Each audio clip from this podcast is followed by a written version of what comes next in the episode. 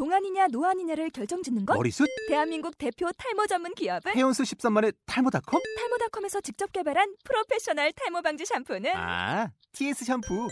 늘어진 두피 모공을 꽉! 단 한 올의 모발까지 꽉! 사용할수록 풍성해지는 나의 모발. 이제 탈모 고민 끝! TS 샴푸.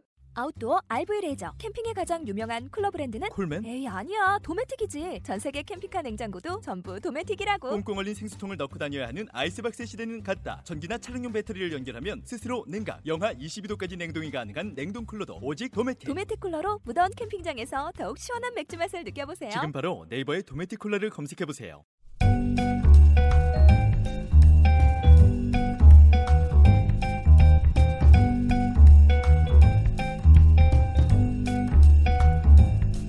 세상에 모든 똘끼 반갑습니다.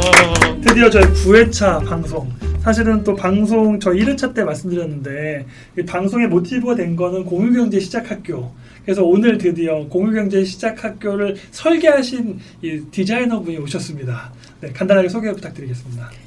네 안녕하세요 이 똘, 똘끼에 잡혀온 장영화라고 합니다 반갑습니다 반갑습니다. 네. 네, 저는 영원한 세모돌의 박힌돌 하재웅입니다. 네, 안녕하세요. 저는 PD 당는돌 박진수입니다. 네, 저는 그리맨돌 최현미입니다. 네, 반갑습니다. 네, 그 오늘 이제 장영원 대표님 모시고 사실은 여러 가지 시도를 많이 하셨어요. 사실은 평범하지 않은 충분히 평범하게 갈 수도 있었는데도 불구하고 사실은 이제 고등학교 때부터 이과 문과를 바뀌는 과정부터 하나하나 이렇게 범상치 않은 그 연결점이 있을 것 같은데 직접 이렇게 어떠한 그 평범하지 않다라고 하는 그 포인 평범하지 않을 수 있게 볼 수 있는 포인트들이 어떤 것일 수 있는지 뭐 지난번에 이제 세모드 그 세시바에서도 얘기했던 것들도 뭐 많이 세시바, 세시바 세시바. 세시바 네. 네, 뻔했어요. 띠 나가면서 편집되겠습니다. 네. 네. 저 몹시 평범해요 네네. 네, 평범해요 네네. 지금도 저 어, 나답게 살려고 하는 거고요 네. 그러니까 평범 평범 평범의 의미가 음, 뭘까라고 해보면 그냥 남들이 그럴 것이다 라고 생각하는 대로 안 살았을 뿐이지 지금도 역시 저는 평범하게 살고 있는 것 같아요 네. 근데 지금 아마도 저한테 이제 몇 가지 평범하지 않다라고 지적하는 부분들이 있으신 것 같은데요.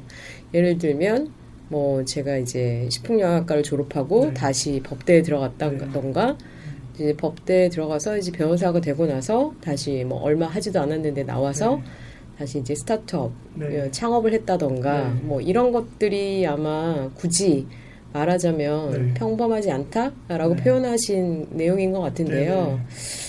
그 이거는 어, 평범하지 않다라는 단어보다는 그냥 예, 나를 찾아가는 과정이라고 네. 생각을 해요. 네. 이게 가장 나다운 모습, 내가 네. 편안한 모습으로 네. 가기 위해서 음, 남들은 그냥 체념하고 네. 어, 사는 대신 저는 이제 끊임없이 네. 어, 나다운 게 뭐지? 네. 이런 질문을 놓치지 않고 있는 거죠. 어떻게 보면 새로운 도전과 시도들을 통해서 좀 이렇게 저희 주제하고도 연결되는데 어떻게 설레임이 좀 있으셨나요? 설레이지 않으면 도전하지 못하는 것 같아요. 도전은 음. 원해서 하는 거잖아요. 네. 끌려 하는 게 아니잖아요. 원해서 한다는 건 설레임을 동반하는 거죠. 음. 제가 이렇게 이제 몇 가지 그 전환점들이 있었는데요. 사실 이제 저는 이런 이야기를 이제 고3 이제 대학 입시에 실패한 때부터 이제 제가 이야기를 하는데요. 네. 제가 대학 입시에서 이제 실 어, 의대를 쳤다가 떨어지고 네. 재수라는 걸 했어요. 근데 저는 이제 그 재수라는 것에 대해서도 제 인생에 재수를 만나지 못했다면 음. 지금의 내가 없었을 거다 이런 이야기를 하는데요. 그렇죠. 사실 재수 그러면 떠올려지는 이미지가 다 있으시잖아요. 그렇죠. 예, 이렇게 암울하고 실패. 우울하고 예, 이- 인생 첫 번째 예, 치- 첫 번째 만은 실패. 그렇죠? 네. 근데 저도 사실은 아직도 제가 한 장의 비주얼로 이렇게 네. 그려지는데 네. 처음 맞은 이제 남들은 다른 친구들은 다 대학 갔을 때 저는 아침에 이제 재수학원으로 가는 3월 초에 어느 날 이렇게 몹시 우울해서 이렇게 터벅터벅 걸어가던 이 저의 모습이 그려지는데 그렇게 3월을 새롭게 시작했지만 그 안에서 새로운 세상을 만난 거예요. 재수생, 삼수생, 어, 혹은 사수생 언니 오빠들과 같이 살면서 학교에서는 미처 알지 음. 못했던 새로운 세상을 알게 된 거죠. 네. 그리고 저는 이제 전라도 광주 출신인데 제가 다녔던 재수학원이 음. 광주의 가장 번화가, 그러니까 음. 서울로 치면 명동 뭐 음. 이런 번화가 근처에 있었어요. 음. 그래서 학원을 마치면 서점에 들러서 네. 오- 오거나 이제 조금 제 정보를 접할 수 있는 음. 그런 가능성도 더 커졌죠. 네. 뭐 지금은 인터넷이 있어서 굳이 서점을 가지 않아도 정보를 접하는 게 너무 쉽지만 네. 때는 바야흐로 1991년. 아 이게 민증 까는 네. 소리. 네, 하면 그때는 없었잖아요. 네. 이제 서점이라는 거 외에는. 제가 다른 걸 네. 접할 시기가 없는데 네. 그렇게 어, 재수 삼수생들, 세, 그러니까 제가 경험하지 못했던 다른 세대와의 만남, 그러니까 음. 다른 연배와의 만남, 네. 그리고 이제 서점이라는 공간 이런 것들이 저한테 이제 다가오면서 좀 넓은 세상에 가보고 싶다라는 욕심이 생겼어요. 네. 그때 저는 이제 지방대 의대를 쳤었는데 네. 그 재수의 경험을 계기로 음. 아, 서울대에 가고 싶다라는 욕심이 생겼어요. 네. 그러니까 욕심이 생기니까 이제 또 열심히 하게 되잖아요. 네. 그래서 이제 재수를 하고 무난하게 네. 서울대 에 합격을 네. 했고요. 네. 어, 그래서 이제 서울대학교에 다니면서? 어, 네, 넓은 네. 세상이었죠. 음. 넓은 학교도 세상이었고, 예, 그렇죠. 네. 학교도 크고, 네. 저희 때만 해도 지금 뭐 이제 후배들한테 좀 미안하기도 한데 저희 때만 해도 학점에 대한 압박이나 이런 게 음. 네. 크게 심하지 않았어요. 네. 물론 너무나 공부 잘하는 애들이 이제 널렸는데 음. 저는 애초에 제가 가보니까 이제 식품영양학과에 전 들어갔는데 어, 약으로 치료하는 대신 음식으로 사람을 치료할 수 있을 네. 거야라는 막연한 생각을 갖고 이제 아, 식품영양학과에 들어갔거든요. 네. 아니더라고요. 자연과학을 공부하는 학과더라고요. 아. 이제 뭐 물리학, 식품학, 생화학, 뭐 미생물학. 네. 근데 저는 하나도 궁금하지 않았어요. 네. 자연의 세계가 네. 이 이런 학문의 세계가 자연과학의 세계가 저는 하나도 궁금하지 않아서 애초에 이제 학과 공부에 대한 관심은 그다지 높지 않았고요. 음. 대신 방금 조금 전에 말씀하신 대로 많은 기회들을 최대한 활용했어요. 내가 서울대학교 학생이라는 음. 상황에서 할 수 있는 것들. 음. 그러니까 동아리 활동도 적극적으로 네. 하고요. 그리고 이제 어떤 기회가 주어지면 최대한 그 기회를 활용하려 했어요. 예를 들면 수업도 제가 전공 공부를 그다지 좋아하지 않는다고 네. 했잖아요. 전 요, 요 부분에서 내 전공이 안 맞는 친구들은 오히려 그게 기회라고 생각하는데요. 네. 저는 최대한 이제 그 졸업에 필요한 학점을 제외하고는 네. 학교 수업도 제가 배우고 싶은 것들을 배우는데 활용을 네. 했어요. 그러니까 연극 미학을 들으면서 연극을 해보고 네. 어, 기업 광고론이라는 수업을 들으면서 음. 광고를 만들어 보고 음. 연극미학이라는 수업을 들었을 때 같이 했던 친구가 이적. 예. 네. 어, 지금은 유명인이 좀 되었던. 이적. 예. 어, 근데 이적하고는 사실 제가 수업을 여러 개를 같이 들었어요. 그것뿐만 아니라 한국음악의 이해라는 수업을 들으면서 또이팀 프로젝트 활동을 했는데 그때도 이제 저희 팀이었다는 그래서 같이 기차를 타고 음. 저기 지금 이- 지금은 이름이 바뀐 것 같은데 이리 이리라는 도시에 가기도 음. 하고 뭐 그런 경험이 있었죠. 어쨌든 저는 이제 제가 서울대학교를 다니는 상황을 다양한 경험을 하는 음. 그 계기로 활용을 했고요. 그렇게 해서 뭐 저는 어, 대학을 졸업하면 당연히 저는 취직을 해야 되겠다라는 생각을 했고 당시에는 그렇게 이제 저희는 그러니까 어렵진 않았던 네, 상황이었던 것 같아요. 그렇죠. 취직하는 게 네. 그때 당시에는 이제 시절이 네. 그래서 막연히 이제 그러던 차에 누군가 이제 대학 졸업을 앞둔 마지막 어, 여름 학기였는데요. 어, 친구가 넌 이, 문- 이과생이니까 좀 법대 수업을 한번 들어보면 좋을 것 같다. 음. 이제 회사 생활을 하는데 네. 라고 이야기를 해서 이제 제가 민법 총칙이라는 수업을 듣게 네. 됩니다. 그런데 이제 깜짝 놀란 거죠. 네.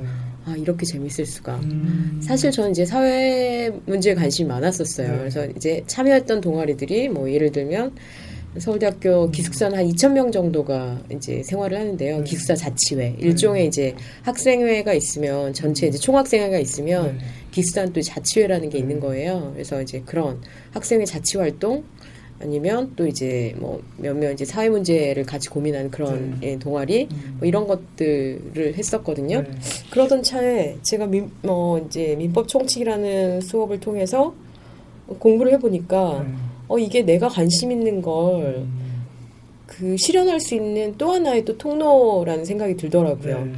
그래서 아주 재미있게 이제 수업을 듣고 어, 한번 도전해 봐야겠다. 변호사가 되어 봐야겠다. 음. 라는 생각을 했어요. 그래서 이제 취직하겠다는 계획을 미루고 네. 사법시험 준비를 하면서 네. 이제 법대에 또 다시 편입을 하게 됐죠. 네. 아무래도 학교에서 또 이제 다, 학교를 다니면서 네. 고- 시험 준비를 하면 또 도움이 되겠다라는 생각에 그렇게 이제 한번 또 하나의 전환점을 맞이하게 음. 됩니다. 그렇게 해서 어, 20대 후반은 어, 꽃이 피면 더 슬퍼지는 그런 20대 후반을 보냈어요. 얼마나 되셨어요? 시험 기간은 얼마나 한 5년 됐죠, 5년. 어, 20대 좁지 후반은 않네요. 그래서 저는 항상 시험으로 모든 저희의 1년 스케줄이 네. 구성이 됐죠. 음. 그래서 시험을 치고 나서 이제 다음 결과가 발표 나오기 전까지는 이제 농한기 네. 이런 그러 그러면서 이제 쓰라리 결과가 나오면 다시 이제 잠수기 뭐 이렇게 아, 그래서 이제 그러기를 반복하며 이제 5년을 보냈죠. 그래서 다행히 저는 운이 좋아서 이제 시험에 붙게 됐고 그렇게 해서 이제 또 사법연수원에 들어갔죠. 저는 애초에 이제 판검사가 되겠다는 생각은 없었어요. 너무 이제 저, 저의 성향과 스타일상 음. 맞지 않는다는 생각을 했고 네. 혹시 에린 브로코비치라는 영화 아세요? 들어는 봤는데 보진 예, 못했어요. 아 이게 이걸 이 영화를 아는 사람은 연식이 저랑 비슷한. 네, 거기에 이 주인공이 누구로 나온지 기억나세요? 네. 줄리아 로버츠 맞습니다. 이 영화가 실화를 바탕으로 한 영화인데요. 일종의 이제 그 기업의 어 기업의 문제를 고발하는 음. 그리고 이제 그걸 어, 변호사 사무실의 법률 보조원이었던 주인공이 네. 그 문제를 이제 해결하는 과정을 담은 영화인데요. 그러니까 어느 한 이제 회사의 공장에서 폐수가 계속 나온 거예요. 네. 그래서 그 일대 이제 주민들 아이들이 그 물로 이제 뭐 이렇게 수영을 하고 이랬던 아이들이 이제 백혈병으로 이제 죽어가고 뭐 이런 상황에서 처음에는 마을 주민들이 이유 없이 왜 이럴까를 몰랐다가 이 법률 보조원이 이제 막 조사를 하고 다니고 또 누군가가 내부 고발을 하고 이런 과정을 통해서 그 회사의 폐수가 원인이라는 사실을 이제 밝혀내고 그걸 이제 바로 잡음과 동시에 이 이제 주민들의 권리도 되찾게 되는 그런 내용을 담은 영화인데요. 그러니까 제가 항상 사법시험을 준비하면서 나는 저런 변호사가 되어야지라고 생각했던 이제 롤 모델이었죠. 그래서 사실은 제가 이제 사법연수원을 수료하고 첫 직장으로 선택했던 것도 이제 시민운동하던 변호사님들이 만들었던 자그마한 로펌이었어요. 어, 지금 생각해도 이제 아마 대한민국에서 그렇게 분위기 좋은 로펌, 가족적인 로펌 없을 거다. 저는 아직도 생각해요. 아주 한 구성원들이 한 지금 벌써 한 이제 20년 이상 생긴 지 20년이 네. 넘었을 거고요. 구성원들이 제가 있을 때는 한 30명, 40명 정도 됐던 것 같은데 거기에서 가족 커플이 한 4쌍? 뭐, 그니까 뭐, 부- 변호사 부부, 변, 에, 이제 뭐, 직원 부부, 뭐, 이런 식으로 다양, 이게 진짜 가족 같은 그런, 그런 이제 로펌이었는데, 네. 그런 로펌에 들어갔죠. 그래서 정말 행복하게 일했어요. 한 2년 정도는. 네. 아직도 제가 첫 재판을 들어갔던 날이 이제 생각나는데 아. 정말 그 가방을 이렇게 들어야 되나 저렇게 되나 어, 어떻게 해야 내가 출자라는 그게 안 드러나지? 막 이렇게 고민했던 그런 기억도 나는데요. 이제 그게 하루 이틀 쌓이면서 이제 익숙해지니까 그 다음에 이제 또 다른 생각이 들기 시작한 거죠. 사실은 그냥 그냥 든 게 아니고요. 저는 회사법을 전공했어요. 그리고 사실 제가 법대를 안 갔으면 만약에 회사에 취직을 안 했다면 경영대학원을 갔을 것 같아요. 네. 저는 애초에 어 이제 경영에 대한 관심이 되게 많았거든요. 그래서 제가 로펌에서 일을 하면서도 기업 중소기업인 클라이언트들이 많았었고 네. 그들의 문제를 해결하면서 기업에 대한 관심이 되게 많았어요. 그래서 그걸 어, 또 이제 어떻게 저의 호기심을 풀까 하다가 우연히 프리랜서 이제 기자 생활을 하는 후배의 소개로 이제 작은 이제 잡지에 중소기업 CEO들을 만나서 인터뷰하는 글을 썼었어요. 근데 이제 그렇게 글 쓰는 일을 하면서 중소기업 CEO들도 만나다 보니까 자꾸 자극을 받았죠. 네. 사실 이게 이제 어떤 방식으로든 뭐 사람을 만나거나 네. 경험하는 게 아주 중요하다는 또 하나의 이제 팁이 될 수 있을 것 같은데요. 제가 로펌을 그만두겠다고 이제 결심을 하게 된 과정에는 어, 젊은 CEO들과의 만남이 되게 중요한 작용을 했는데요. 그 두 사람이 누구냐면 인크루트의 이광석 대표. 네. 네, 그때 제가 그분을 만났을 때 저부터 어렸어요. 뭐 지금도 당연히 어리죠. 근데 최근에는 이제 이 스타트업 쪽에 와서 다시 만났죠, 네. 사실. 그리고 컴투스라는 모바일 게임 회사가 있어요. 네. 거기에 박지영 대표. 음. 이두 분을 만나고 나서 어 나보다 더 어린 친구들도 이렇게 새로운 영역을 개척하는데 나는 조금은 다른 모습의 변호사로 살아가도 되지 않을까라는 생각을 했어요. 다른 모습이라 함은 이렇게 소송하고 이- 뭐 이런 게 의미가 없는 건 아니지만 이건 제가 아니어도 다 하시잖아요. 그러면 나만 할 수 있는 어떤 방법이 있었으면 좋겠다라는 생각을 했고 그걸 이제 막연하게 찾은 게 법률 교육이었어요. 음. 왜냐하면 저는 소송이라는 과정이 참 해피하지 않은 경험이에요. 어. 어느 누구에게나 네. 뭐 이게 승자도 패자도 없는 싸움이라고 저는 생각을 하거든요. 음. 왜냐하면 우리나라 사람들은 소송 단계에 들어가면 다 감정적으로 돼요. 아. 그래서 뭐 물론 이제 비, 비즈니스 관계에서 뭐 그렇지 않은 경우도 있을 수도 있겠지만 네. 소송이라는 과정이 일반적으로는 참 힘든 과정이거든요. 네. 시간도 많이 걸리고 돈도 많이 들고. 그래서 저는 이게 예방적인 법률 서비스 제공으로 가는 게 좋겠다. 아, 사전에 이렇게 이렇게 하고 음. 또 이제 소송이라는 건 어떤 경우에만 한정해서 이용해야 되는지 네. 이런 거에 대한 지식을 알게 된다면 네. 사람들이 이렇게 무턱대고 소송을 어 이제 이제 수- 시작하는 일은 좀 줄일 수 있을 거다라는 생각을 했죠. 참 아름답잖아요. 네, 좋죠. 네. 뜻도 그리고 그걸 조금 더 현실적으로 그럼 어떻게 네. 풀어볼까 하다가 네. 자주 다니던 이제 서점 사장님과 이런저런 이야기를 하다가 그러니까 이런 일을 하는데 당연히 돈이 벌릴 것 같지 않잖아요. 예, 다- 돈이 안 벌릴 것 같잖아요. 이런 거 하는데 사람들이 돈을 많이 낼 것 같지도 않고. 그래서 그럼 유지 비용을 낮추기 위해선 어떻게 하는 게 좋을까 하다가 서점 한 기퉁이에 내가 네. 카페를 열고 그냥 거기에서 이제 뭐 좀 도와주는 음. 사람 한 명만 두고 이렇게 법률사무소 겸 북카페를 해보면서 시작을 해야겠다. 그래서 글도 쓰고 뭐 이제 법률 교육도 하고 그러면서 내가 컨텐츠를 만들어가면 되지 않을까라는 생각을 했어요. 설레이겠죠. 네, 그렇죠. 새로운 뭔가 네. 이렇게 누구 사실은 아무도 안 했던 거잖아요. 네, 아무도 안 했죠. 사실 더군다나 되게 사용자 편의를 맞추려고 네. 했던 거고 네. 이렇게 너- 너- 사- 사람들을 위해서 다가서면 네. 좀더 사람들이 반응하지 않을까에 대한 기대심도 있고 네, 네. 그렇게 난 좀 더 새로운 것을 도전하는 것에 대해서 굉장히 좀 설레이시는 부분이 네. 있으셨던 것 같아요. 그쵸. 설레였고, 네. 저는 생각하면 해야 되는 사람이에요. 음. 이게 실행력이 생각도- 너무 강해가지고, 아, 해야겠다라고 하면 이제 바로 실행에 들어가거든요. 그래서 이제, 로- 어, 회사에도 전 이러저러 해서 이런 걸 만들려고 그만두겠습니다. 라고 이야기를 했더니, 한숨을 저, 저 대신 쉬시더라고요. 참, 너는 뭐 그렇게 하고 싶은 게 많니? 네. 에서부터 참 낭만적으로 네. 산다. 뭐 이런 이야기를 해주셨죠.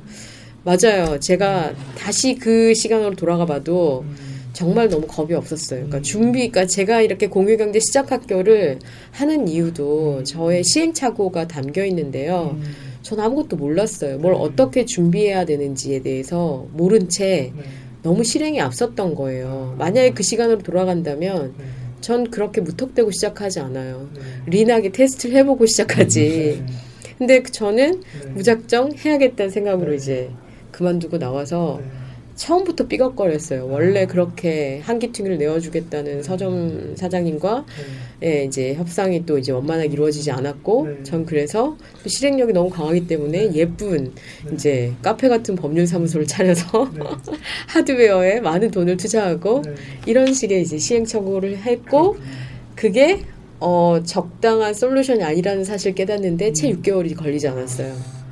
자, 그 린스타트업 궁금하신 분들은 음. 저희 방송 1회차를 들어보시면 네. 자세하게 린스타트업에 대한 이야기가 있습니다. 네, 네. 그럼 결국 벌써 다음 주제인 아픔으로 넘어가게 되는 거네요. 어, 근데 제가 네. 지금 이제 도전한 게 한두 개가 아니잖아요. 그렇죠, 맞죠. 그러니까, 네. 그러니까 설레임의 첫 번째 이제 시- 실패로 끝난 설레임에 네, 네. 대한 거고, 네.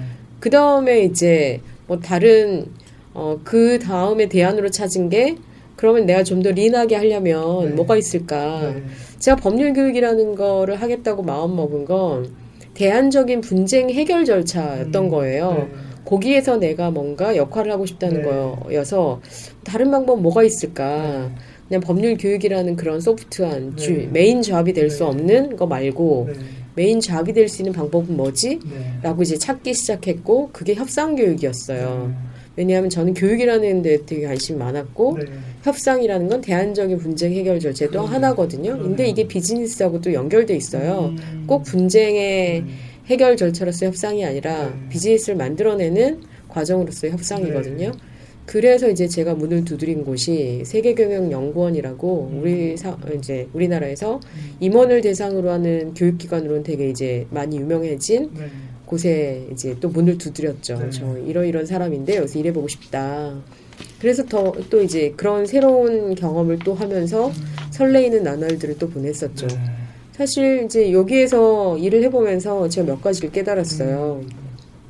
저는 가르치고 배우는 걸 되게 좋아하는 사람이에요. 음. 그리고 어, 경영이라는 뭔가 자원을 효율적으로 활용해서 음. 변화를 만들어내는데 되게 관심이 많은 사람이고 마지막 세 번째 어, 남이 하라는 걸 하면서는 못 사는 사람이고 음. 그세 가지를 다시 이제 네. 깨닫게 됐죠. 네. 그래서 이제 다시 그곳에서도 나왔고 음. 이번엔 제가 몇 가지 시도들을 했는데 너무 변화를 하는데 어, 시간을 두지 않고 이제 조급하게 선택했다는 생각이 들어서 네. 이제 저한테 시간을 좀 주기로 했어요. 네. 그러니까 그럼 그 시간에 뭐 할 거냐? 제가 생각했을 때 가치 있다고 생각하는 몇 개의 이제 뭐 비영리 단체나 이런 것들을 돕기 시작했죠. 네. 그 중에 하나가 이제 제주올레였어요. 음. 제주올레는 제가 대학 때 또 여행 동아리를 해- 했었는데 이제 여행을 다니면 다녔던 가닥이 있기 때문에 네. 이제 아, 이 진가를 빨리 알아볼 수 있었는데요. 제주 여행을 갔는데 제주올레 1코스가 딱 생겼을 때 리플렛이 1코스만 있는 리플렛이 있었어요. 제 숙소에. 그걸 보고 저는 어 이건 제주를 바꿀 거다라는 생각을 한 거예요. 그러니까 이제 좀 촉이 있는 네, 거죠, 촉이. 네. 네. 그래서 진짜. 제가 그 조금 전에 말씀드렸던 세계교육연구원에 있을 때 거기에 이제 전화를 했어요. 네. 전화를 해서 그 저희 그 기관에서 이제 수, 수업을 듣는 CEO들이 제주 여행을 갈 건데 음. 뭐 좀 일정 시간 이렇게 프로그램을 같이 하시면서 안내를 하시면 그분들이 분명히 후원하는 분들이 나올 거다. 네.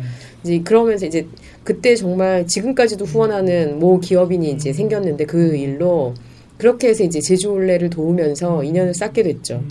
그래서 이제 회사를 그만두고 나서는 제주 제주올레 더 이제 자주 가면서 음. 제주를 드나들게 되었고 그러다가 또 이제 지금 제가 OEC를 설립하게 된 같이 이제 만들게 된 계기를 마련한 음. 몇 사람과의 인연이 또 시작 음. 되게 되었죠.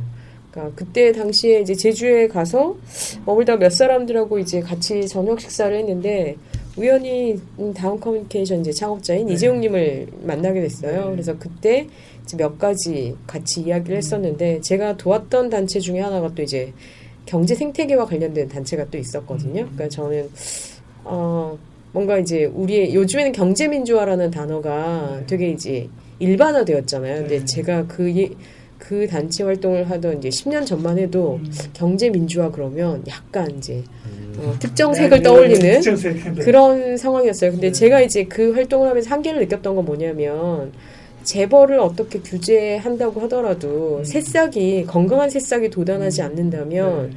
이거 한계가 있는 것 같다. 네. 규제로서 뭔가 경제 생태계를 정화시키는 건 좀 한계가 네. 있다라는 생각이 들어서 네. 차라리 그냥 내가 창업을 해봐야겠다 음. 이런 생각을 음. 했었어요. 네. 그래서 어쨌든 저는 경제 생태계에 대한 관심이 되게 많았고 음. 제주올레를 보고 제가 초기 이제 왔다고 그랬었잖아요. 네. 저는 뭔가 변화를 만들어내는데 되게 관심이 많아요. 아. 그리고 조금 전에 말씀드렸잖아요. 저는 가르치고 배우는 네. 그러니까 성장하고 뭐 네. 이러는 데에 관심이 많고 음. 근데 이런 이야기를 이제 같이 하다가 그러면 그런 사람들이 좀 모여서 네. 공부하고 성장하는 뭔가를 만들어 보자. 라고 이제 해서 몇 명이 모였고 네. 이제 그게 이제 오이시로 발전하게 되었습니다. 아. 이게 이제 어, 이제서야 설레임에. 대한. 이야기가 끝났네요. 풀 네. 스토리를 역시 제대로 한번 들어볼 수 있는 기회가 음. 드디어 생겼네요. 네. 그러면 진짜 그렇게 정말 그 느낌이 뭐 전달돼요. 그러니까 뭔가 새로운 걸 발견했을 때, 그러니까 어떻게 보면 그 발견이라고 하는 부분에 대해서 어떤 설렘도 있었고, 또 그것이 뭔가 어 궁금해지면서 남들이 좀 했으면 좋겠는데 안 하니까, 아니 결국 내가 해볼래. 뭐 이런 것도 좀 있으셨을 것 같기도 하고, 그러면서 어떻게 될지 모르겠지만. 그 뜻과 그 가치만큼은 옳- 옳다라고 하는 내면의 좀 확신 같은 것도 좀 있으셨을 것 같고 네, 그러면서 이제 OEC까지 왔던 그 배경에 대해서 이야기를 들었습니다. 네. 그다음 좀 네. 되게 뭐 중요한 포인트인 것 같은데 다른 분들도 많이 이렇게 말씀하신 것 같아요. 자기가 좋아하는 거를 알려면은 직접 해보는 게 가장 그렇죠. 빨랐다고 네. 봐야 될까요? 실패할 수도 있지만 뭐 그 과정도 뭐 배우는 거의 일환으로 봤을 때 뭐 듣는 분들도 직접 해보는 게 가장 빠르지 않을까 이런 생각하게 또 그런 것도 같아요. 그 음. 경험을 하고 그거를 이렇게 쭉 돌이켜 보면서 이 경험들이 나와 어떤 관련이 있는지 나의 성장과 어떻게 연결시키고 진정한 내가 누구인지를 찾아보는 그 점을 연결한다 그러죠. 그 네. 스티브 잡스가 네. 이제 얘기를 한 것처럼 그런 과정들이 꼭 필요하다라는 생각이 들고 저희가 세모돌에서 만났던 게스트 분들은 다 그런 작업들을 동일하게 하고 계셨다라는 공통점을 저희가 좀 발견을 할 수 있었던 것 그렇죠. 같아요. 그러면 이제 다음으로 해서 아픔들, 네, 아, 말씀 어피 어피 또 그 설렘에 대해서 시도에 대해서도 얘기하시면서도 주변의 시선이라든지 아니면 뭐 아까 얘기했던 그 하드웨어 적인 투자라든지 린하게 스타트업하지 못했기 때문에 그 짊어져야 됐던 짐들에 대한 이야기 얼핏 하셨는데 좀 더 이렇게 진한 아픔의 엑기스를 음. 공유해 주신다면 눈물 한번 닦고. 네. 아니 뭐 눈, 눈물은 이제 이미 말랐죠. 예. 그 제가 그냥 어 전혀 몰랐기 때문에 6개월 어, 확인하는데 6개월이 걸리지 않았다라고 말씀드렸잖아요. 네. 사실은 그냥 지나간 일이니까 한 줄로 이렇게 딱 정리하고 마는데 엄청난 후회가 들었죠. 내가 무슨 짓을 했을까? 이게 무슨 짓이야? 열심히 그 오랜 시간 변호사 공부해서 예, 차곡차곡 모아놓은 돈을 이제 불과 몇 개월 만에 슉 날린 거잖아요. 온갖 주변 사람들의 비난과 네. 그렇지 네가 뭔가 허파에 바람 들어서 그래 네가 그렇게 낭만적인 일 한다고 할 때부터 알아봤어 뭐 에서부터 시작해가지고 온갖 비난과 경제적 손실과 그다음에 같이 사는 사람의 또 비난과 기타 등등 이런 것들이 적지 않았고 네. 가장 큰 건 이제 제가 자신감을 잃은 거죠. 아 내가 할 수 있는 게 도대체 뭐지? 네. 내가 뭘 할 수 있지? 뭐 이런 생각에서 음. 아 그래 아직은 때가 아닌가 봐라고 해서 다시 사실은 로펌에 다시 들어가 보기도 했어요. 음. 그런데 정말 감옥에 갇힌 것 같더라고요. 어. 한번 제가 이제 바깥 세상을 만나서인지 음. 도저히 견딜 수가 없는 거예요. 네. 그런데 사실은 그 견딜 수 없다라는 단어는 되게 상대적인 게 음.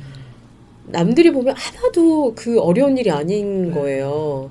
뭐 자기 그러니까 로펌에서 방에 뭐, 제- 뭐 이렇게 아주 경무에 시달리는 것도 아니고 그 정도 일하면 그 정도의 보수에 절대 이제 객관적으로만 보면 절대 그 내가 뭐 되지 않는 요소가 별로 없는 네, 그렇죠. 근데 저는 정말 정말 우울한 거예요. 하루하루가 음. 이제 하루하루가 바늘 방석에 앉은 음. 것 마냥 도저히 견딜 수가 없어서 결국은 이제 어, 육아 문제 때문에 제가 그더 이상 일을 못할 것 같다라고 네. 했더니 아무도 안 믿어. 네가 무슨 이제까지 애들 제대로 키우지 않았는데. 근데 이제 육아 문제는 핑계였고 네. 도대체 제가 이제 그 생활에 만족할 수가 없는 거예요. 네. 그렇게 이제 회사를 그만두고 찾은 게 아까 말씀드렸던 그 이제 협성 교육하는 기, 네. 이제 교육기관이었죠. 네. 사실은 그 협상 교육하는 기관에 들어가기 전까지는 정말 어, 우울한 나날에 음. 이제 나날이 계속 이어졌었죠. 그래서 지금 생각해봐도 그때의 이제 감정 상태나 이런 걸 돌이켜 보면 음. 아주 저 밑, 밑바닥 이제 이렇게 깊이를 알 수 없는 이제 그런 깊이에 빠졌었는데 돌이켜 보면 그때 많이 컸던 것 같아요. 그러니까 저는 이제 아마 이건 뭐 경험해 보신 분들이 다 아실 텐데 고통은 그걸 견뎌내면 그만큼 나를 성장시키는 것 같아요. 조금은 맞죠. 그러니까 전 참 재밌다고 생각하는 게 사람은 어떤 환경에 놓여도 그걸 극복하면 더 큰 걸 얻게 되는 것 같아요. 그러니까 이제 뭐 타고난 어떤 조건이 나에게 되게 좋다고 하면 오히려 그건 내가 노력하지 못할 환경이 있기 때문에 맞아요. 어쩌면 또 마이너스일 수, 네. 일수 있는 그런 요소도 있는 거여서 저는 결국 이제 되게 이제 인생이 재밌다고 생각하는 네. 사람인데 우리는 모두가 불안전하잖아요. 모두가 불안전하고 네. 정말 이 세상 떠날 때까지 계속 성장할 거고 음. 그런 상황에서 어, 스스로 계속 성장하려고 노력하는 자세 이런 건 되게 중요하고도 어, 이제 즐거움을 얻을 수 있는 네. 음, 포인트인 것 같아요. 그렇죠. 그래서 예, 어쨌든 이제 그때를 생각해 보면 거의 한 두세 달은 날마다 울면서 지냈던 아, 것 같아요. 그때. 그만큼 예. 슬픔이 컸군요. 네, 그랬던 것 음. 같아요. 그러니까 뭔가 하고 싶은데 그게 하, 뭘, 하, 뭘 하고 싶은지도 모르는 거고 음. 어떻게 해야 되는지도 모르겠고, 그러니까 암흑 세계에 빠진 거죠. 네. 한 번에 이제 시도가 실패된 음. 이후에 그렇습니다. 그때, 예, 뭐 그때 좀 힘들었던 것 같고, 그럼 어떻게 극복하셨어요? 사실은 왜냐하면 네, 그것을 아픔들이 있는데 네, 그걸 극복하는 또 모티브라든지 또 음. 자기 에너지라든지 네. 이것도 역시 되게 다양한 것 같아요. 사람들마다 네. 어떻게 극복하셨어요? 사실은 되게 이제 재밌는 건 네. 저는 되게 제 일에 대한 욕심이 강한 사람이에요. 네. 그래서 사실 애가 어렸을 때 육아에 그다지 네. 주, 변 분들의 도움으로 애는 크고 네. 저는 내 일에 시- 집중하는 네. 스타일이었는데 네. 그때 제가 이제 일이라는 것에서 만족을 찾지 못하면서 음. 아이하고 보내는 시간이 많아졌는데 음. 아이를 사랑하면서 이게 치유가 된 것 같아요. 아. 그러니까 누군가를 사랑하는 게 이렇게 행복하구나. 라는 생각이 들었고 아이에 대한 사랑이 이제 서로 커뮤니케이션 하면서 음. 서로 이제 가까워지고 내가 뭔가 어, 어, 이제 기댈 언덕이 있는 거죠. 그러니까 내, 그리고 내가 사, 내가 잘 또 이제 홀로 서야 내가 단단해져야 또 이제 같이 성장할 수 있는 대상이 있는 거고 이제 그게 저 제가 다시 올라서는데 큰 도움이 됐던 것 같아요. 그래 그리고 나서 이제 에너지가 좀 충전되니까 그 다음에 그 아까 말씀드렸던 협상교육기관이라는 곳도 이제 네. 트라이해서 네. 직업을 한번 바꿔보게 됐던 거고 음. 어쨌든 사랑은 어, 인류의 보석이에요. 네. 혹시 지금 연 예. 오늘 뭐 이렇게? 타이틀 나왔습니다.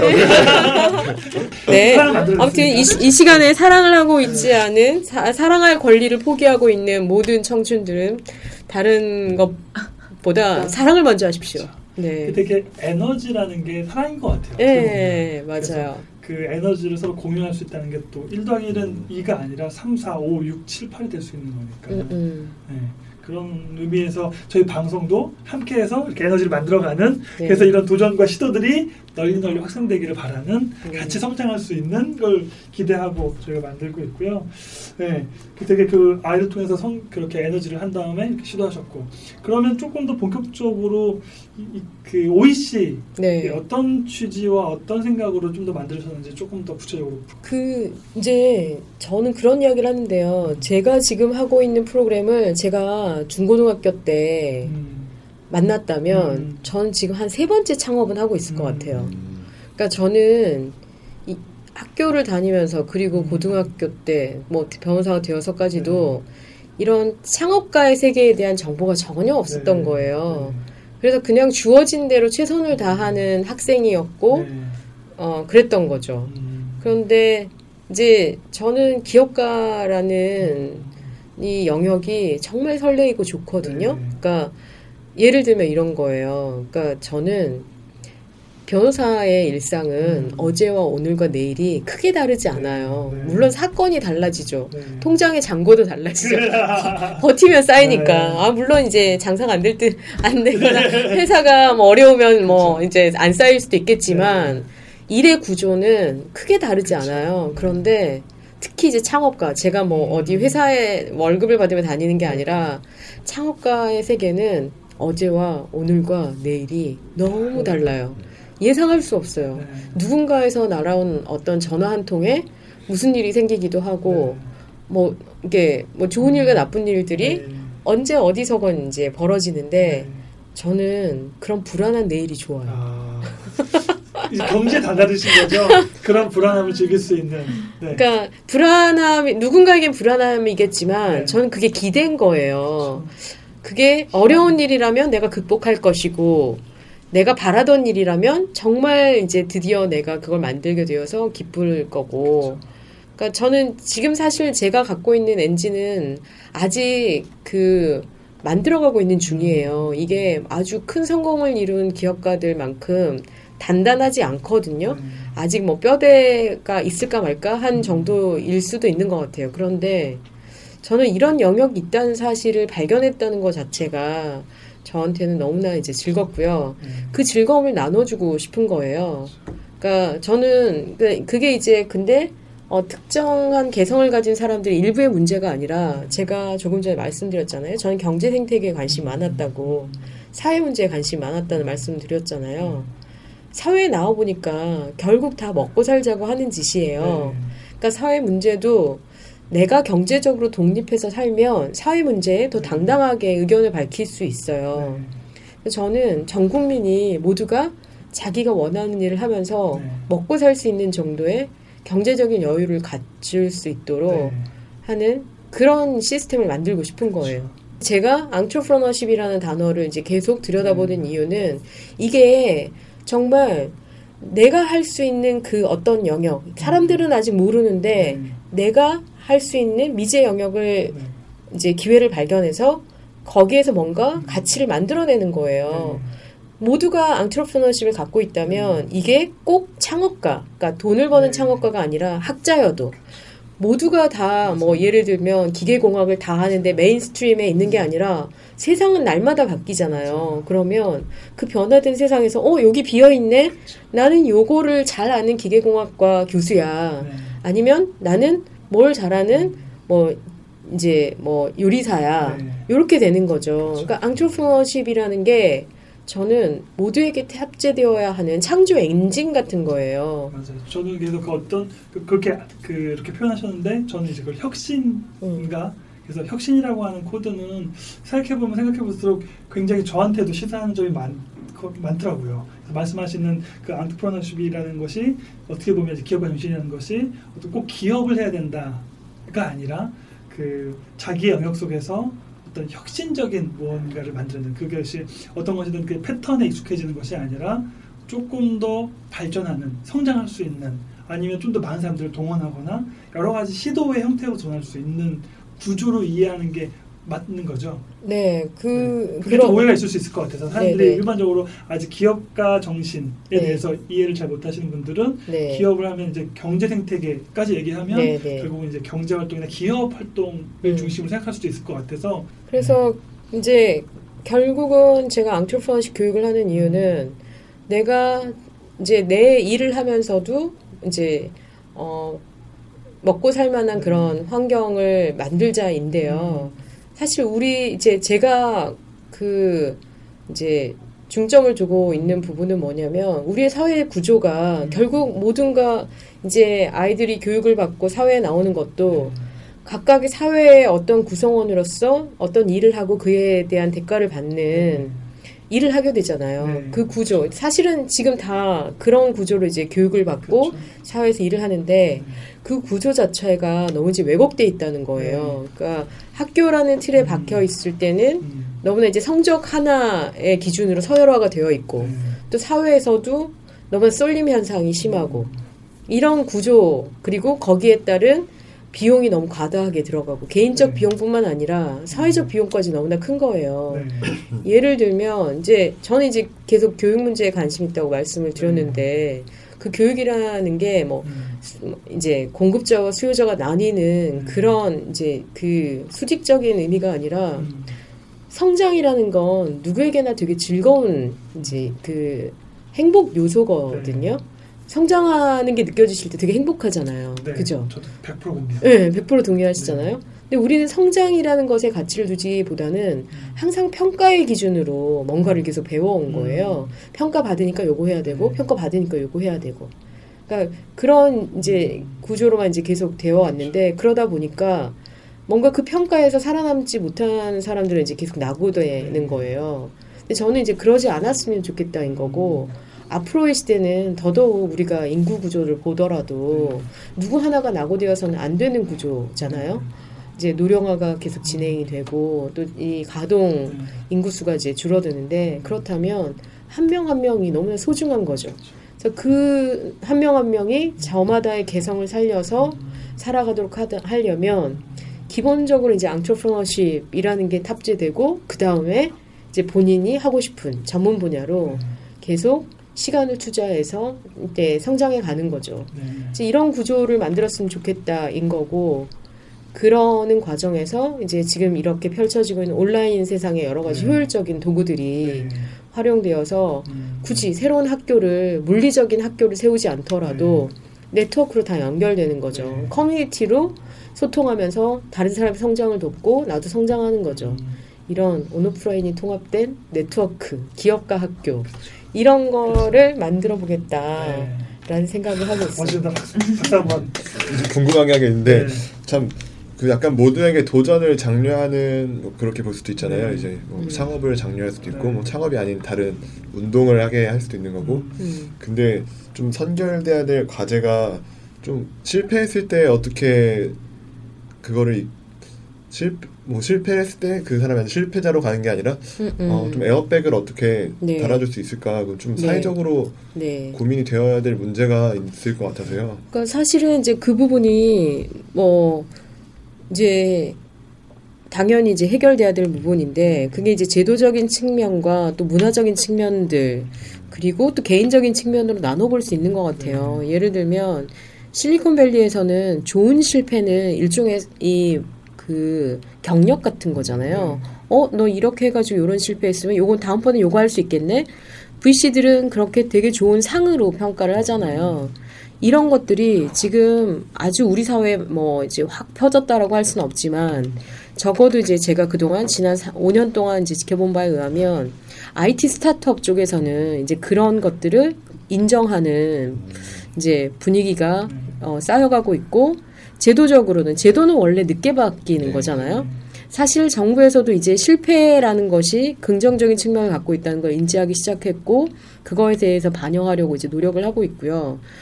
뭐 이제 이런 것들이 이제 변화가 나타나고 있다라는 걸 이제 말씀을 드리고 싶고 문화라는 건 하루아침에 또 형성되는 게 아니니까 이런 것들이 이제 쌓여서 우리에게도 좋은 실패를 장려하는 그런 문화가 만들어졌으면 좋겠다가 이제 제 바람이고 그렇다고 해서 제도가 바뀌고 문화가 형성될 때까지 기다릴 수는 없잖아요. 그러면 결국 이제 내가 단단해져야 되는 거예요. 제가 조금 전에 말씀드렸듯이 저는 몰라서 그렇게 실패를 했- 했던 거잖아요.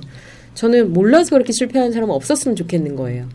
그래서 이제 양질의 교육이 누구나 문턱이 높지 않게 이제 쉽게 뭔가 시작하려고 하는 사람들은 이 정도는 알고 시작해라 라고 하는 의미에서 좀 공유경제 시작학교를 한 거였어요. 사실 시작학교 나왔다고 해가지고 막 창업 성공하고 이럴 수 없어요. 그런데 누군가는 이 과정을 경험해보고 아 나는 아직 아닌가 봐 접고 누군가는 시작할 용기를 얻기도 하고 그 다음 단계로 갈 수 있도록 하는 거죠. 그러니까 그래서 이제 이름도 시작 학교라고 한 거였고요.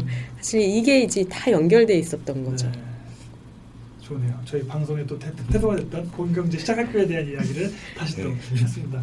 그 사실은 저도 한, 한순간이라고 생각해요. 그러니까 한국에 또 되게 아쉬운 점도 많지만 새로운 어떤 변화를 만들어시키면 순식간에 또 확 바뀔 수가 있어서 어떻게 보면 그 변화라는 게 지금 누구도 예측할 수가 없고 그렇기 때문에 어느 순간 변화가 체감하기 어려울 정도로 확 올 때.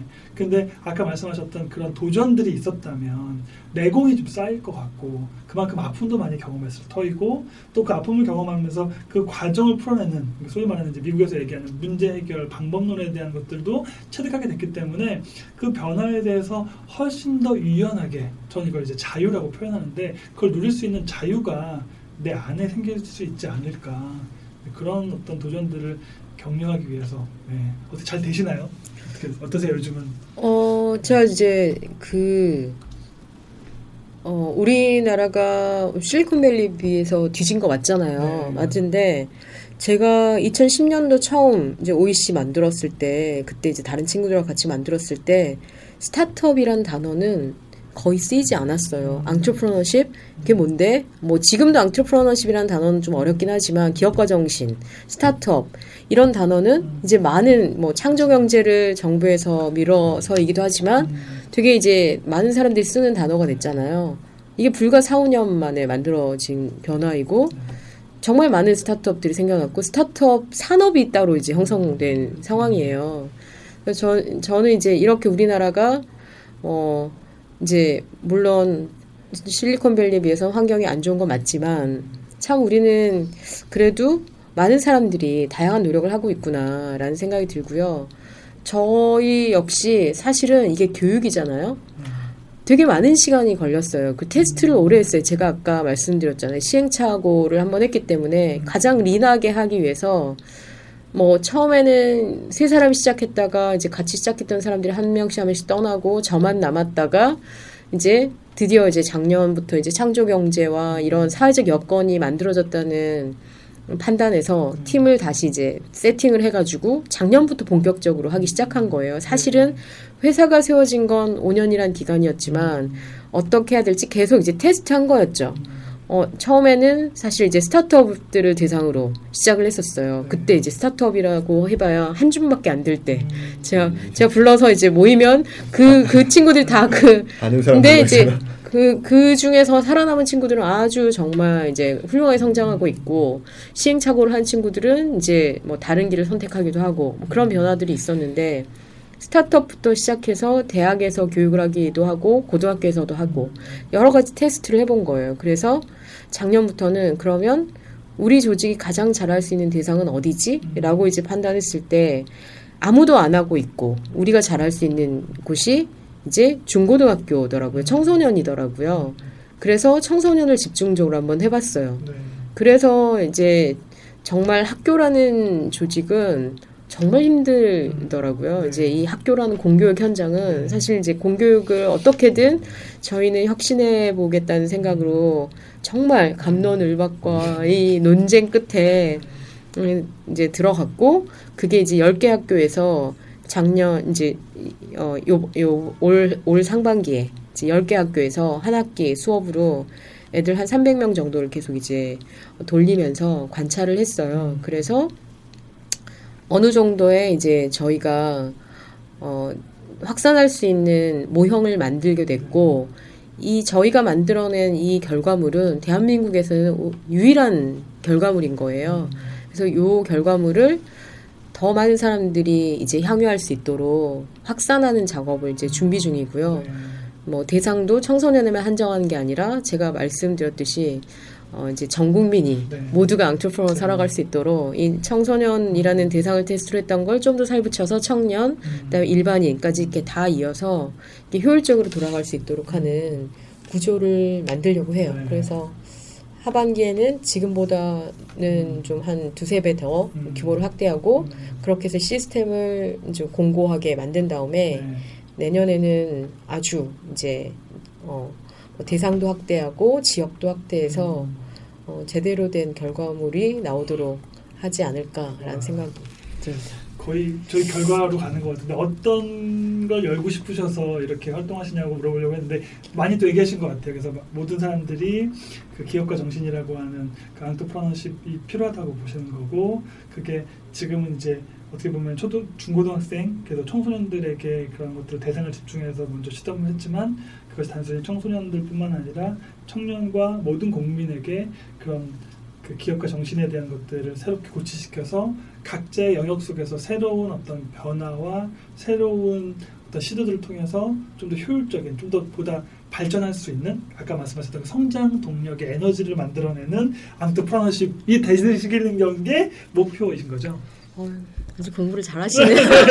선생님 있습니다. 네, 네, 아, 아주 잘 정리하셨어요. 네, 이해 잘 네. 이해하셨는데요. 또 네. 다시 또 열고 싶은 것들이 있다면 어떤 것이 또 있으실지. 어, 저는 음, 이제 제가 이렇게 해서 뭐 그 기업가 학교 네트워크형 기업가 학교를 이제 뭐 전국에 네. 쫙 만들어서 이제 변화를 시스템적으로 정착시키게 되면 그때 다시 한번 판단할 거예요. 음. 그래서 이 시스템이 이제 제가 없어도 되는 상황이라면 네. 또 다시 문제를 발견할 것 같아요. 음. 어, 어디에 또 문제가 있지? 새로운 이건 또 어떻게? 모색하시고. 네, 네. 어떻게 풀까? 네. 이렇게 근데 그런 어떤 혁신가들이 사실은 한국 사회에 많이 필요한 것 같고 또 되게 중요한 역할을 하시는 것 같은데 되게 외로우실 것 같은데 음. 이제 그 외로움을 저희가 도와드리도록 하겠습니다. 저희 세모들이 돕고 저희 멤버들이 열심히 도와서 저희는 사실은 이제 그런 부분에 굉장히 동- 공감을 하고 있고 그렇게 해서 저희는 지금 계속 이제 시도와 도전들이 필요하다고 보는 게 아까 큰 틀에서 보면 말씀하시는 그 안트프라너십과 굉장히 연결돼 있다고 보여지고 그런 것들 을 하려면 그 경험치 그 경험치를 통해서 결국 내가 성장하고 그 성장이 결국 행복이다. 내가 행복해짐으로 인해서 다른 사람도 행복해지고 그것이 우리 삶의 작은 변화들을 만들어낼 것이다. 라고 하는 거에 대해서 저도 깊이 공감하는 사람, 사람입니다. 네. 네. 게스트로 나오신 줄 알았어요. 그 정리만 했습니다.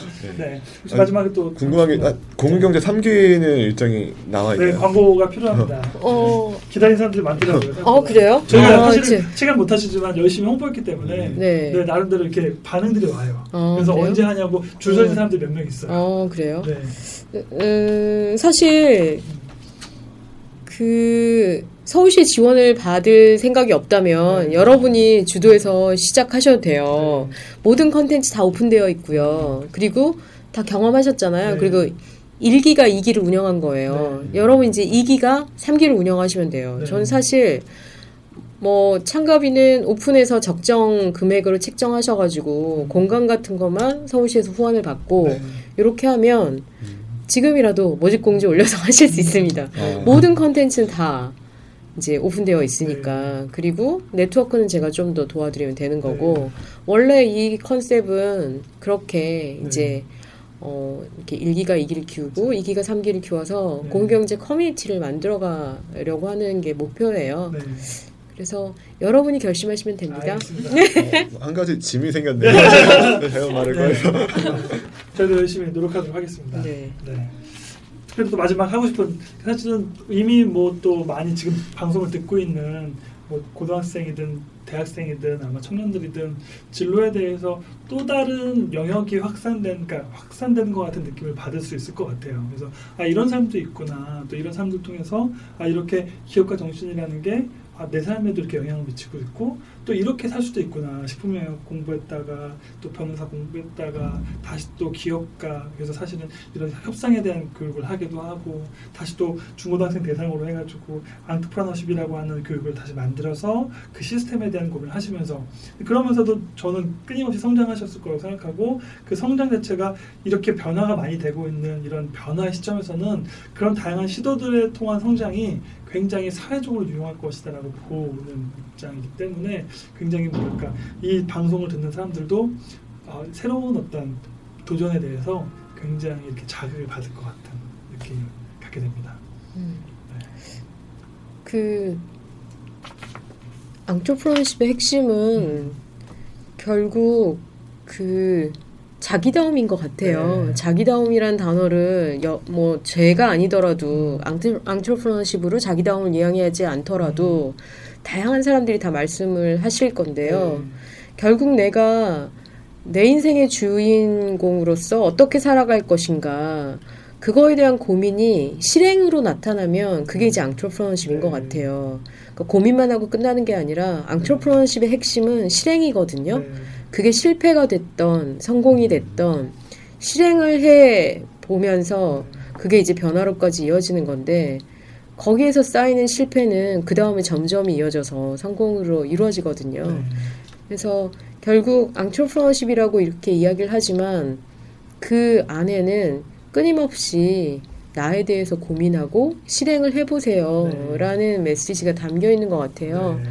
그래서 결국 아무리 고민해도 경험해보지 않으면 나를 찾지 못하는 거니까 굳이 제가 말을 다시 반복하지 않다, 그렇죠. 않는다고 하더라도 지금 당장 뭔가 실행해 보시면 좋겠다는 생각입니다. 그런 의미에서 마지막 멘트하고 도전하라 결국 핵심으로 가네요. 마지막 저희 같이 시작. 도전하라, 설레인다. 도전하라, 아프다. 도전하라. 열릴 것이다. 너무 많이 졸속 마무리가 되고. 어, 그런가요? 죄송 마무리했나요? 딱, 딱 아, 타이밍 맞춰서 잘 됐습니다.